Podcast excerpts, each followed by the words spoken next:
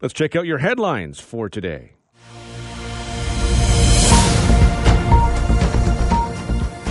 And we start with the possibility of a massive strike by federal workers tomorrow. The country's largest federal public service union has given the federal government until 9 o'clock tonight Eastern Time to reach a tentative contract agreement with the union's bargaining team or face a strike tomorrow. A walkout by the Public Service Alliance of Canada would involve 155,000 employees. That number includes 35,000 workers from the Canada Revenue Agency if their own bargaining unit is unable to reach a deal. The union wants hybrid work arrangements in the collective agreement and is calling for annual raises of 4.5% over the next three years. The government has offered a total of 9% over three years. The CRA has said in the event there is a strike, there will not be an extension on filing your tax return.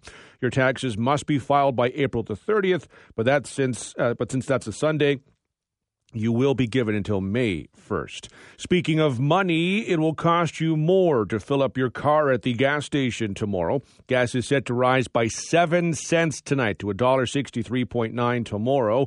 That would be the highest price drivers in London have paid since mid November. Dan McTeague, the president of Canadians for Affordable Energy, says the increase is related to a switch from winter to summer gas. Tomorrow's increase will mean drivers will be paying 23 cents more than uh, this time last month, but also less than we paid at this time last year. While regular and premium is set to rise, diesel will actually drop by 2 cents. It's the first time in a long time that diesel will be cheaper than regular. A new report finds that hundreds of thousands of Canadians may have missed out on the new federal dental and housing benefits created last year. The analysis by senior economist David Macdonald at the Canadian Centre for Policy Alternatives assesses the take up of both benefits as well as how much the federal government has actually spent on the measures. Macdonald finds only 44% of people who were likely eligible for the top up to the Canada Housing Benefit actually received it, while just over half have received the Canada Dental Benefit. That means the federal government spent less than it previously allocated for those measures. Macdonald says the federal government could have eased the requirements for applying or, at the very least, better informed Canadians about the programs. And the open spot on the London Police Services Board will be back in the spotlight again today.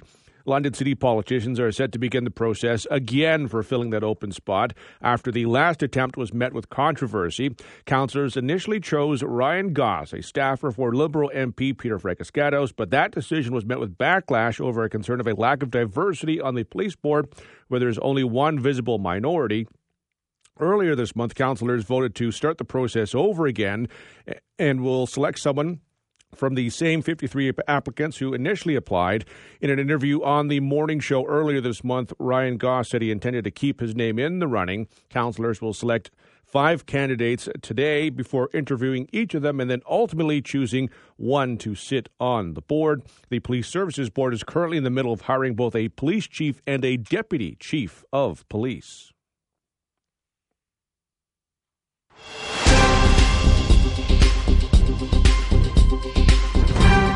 Checking out the price of gas. Today is the day to fill up at the pumps. Gas prices are set to rise by 7 cents uh, to, from $1.56 point on an average today to $1.63 tomorrow.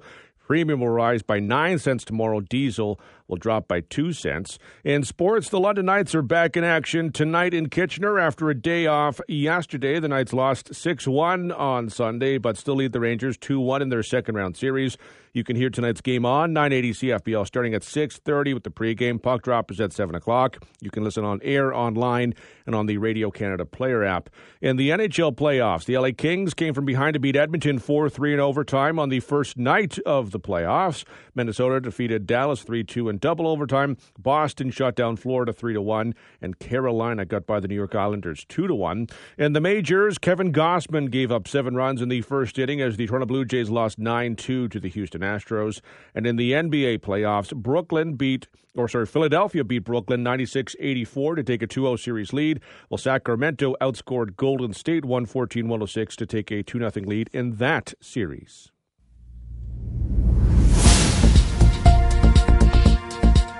Checking out what happened on this day in history. In 1506, the foundation stone was laid during a celebration overseen by Pope Julius II to begin construction of the new St. Peter's Basilica in Vatican City. In 1775, Paul Revere began his famous ride from Charlestown to Lexington, warning uh, American colonists that the uh, British were coming. In uh, 1793, the first newspaper in Upper Canada, the Upper Canada Gazette, was published. In 1906, a devastating earthquake measuring an estimated 8.3 on the Richter scale struck Sa- San Francisco. The quake and the ensuing fires killed an estimated 4,000 people and caused $500 million in damage. In 1923, the first game was played at New York Yankees, uh, New York's Yankee Stadium. Babe Ruth homered as the Yankees defeated the Boston Red Sox 4-1. In 2009, the Yankees unveiled the new Yankee Stadium at a cost of $1.5 billion. In 1932, the Ford Model B, the last original four cylinder car, made its debut. In 1934, the first self service laundromat was opened in Fort Worth, Texas. The Washateria, as it was called, had four electric washing machines, which were rented by the hour. In 1942, the Toronto Maple Leafs completed the greatest comeback ever in the Stanley Cup final. They downed the Detroit Red Wings 3 1 to win the NHL title in seven games after being down 3 0 in the series. In 1945, Canadian forces completed the liberation of northeastern Holland from the Nazis. In 1946, Jackie Robinson made his pro baseball debut for the Montreal Royals in an International League game in Jersey City, New Jersey. In 1999, Wayne Gretzky played his final game of his 20 year career. Gretzky holds or shares 61 NHL records, and his name is engraved four times on the Stanley Cup.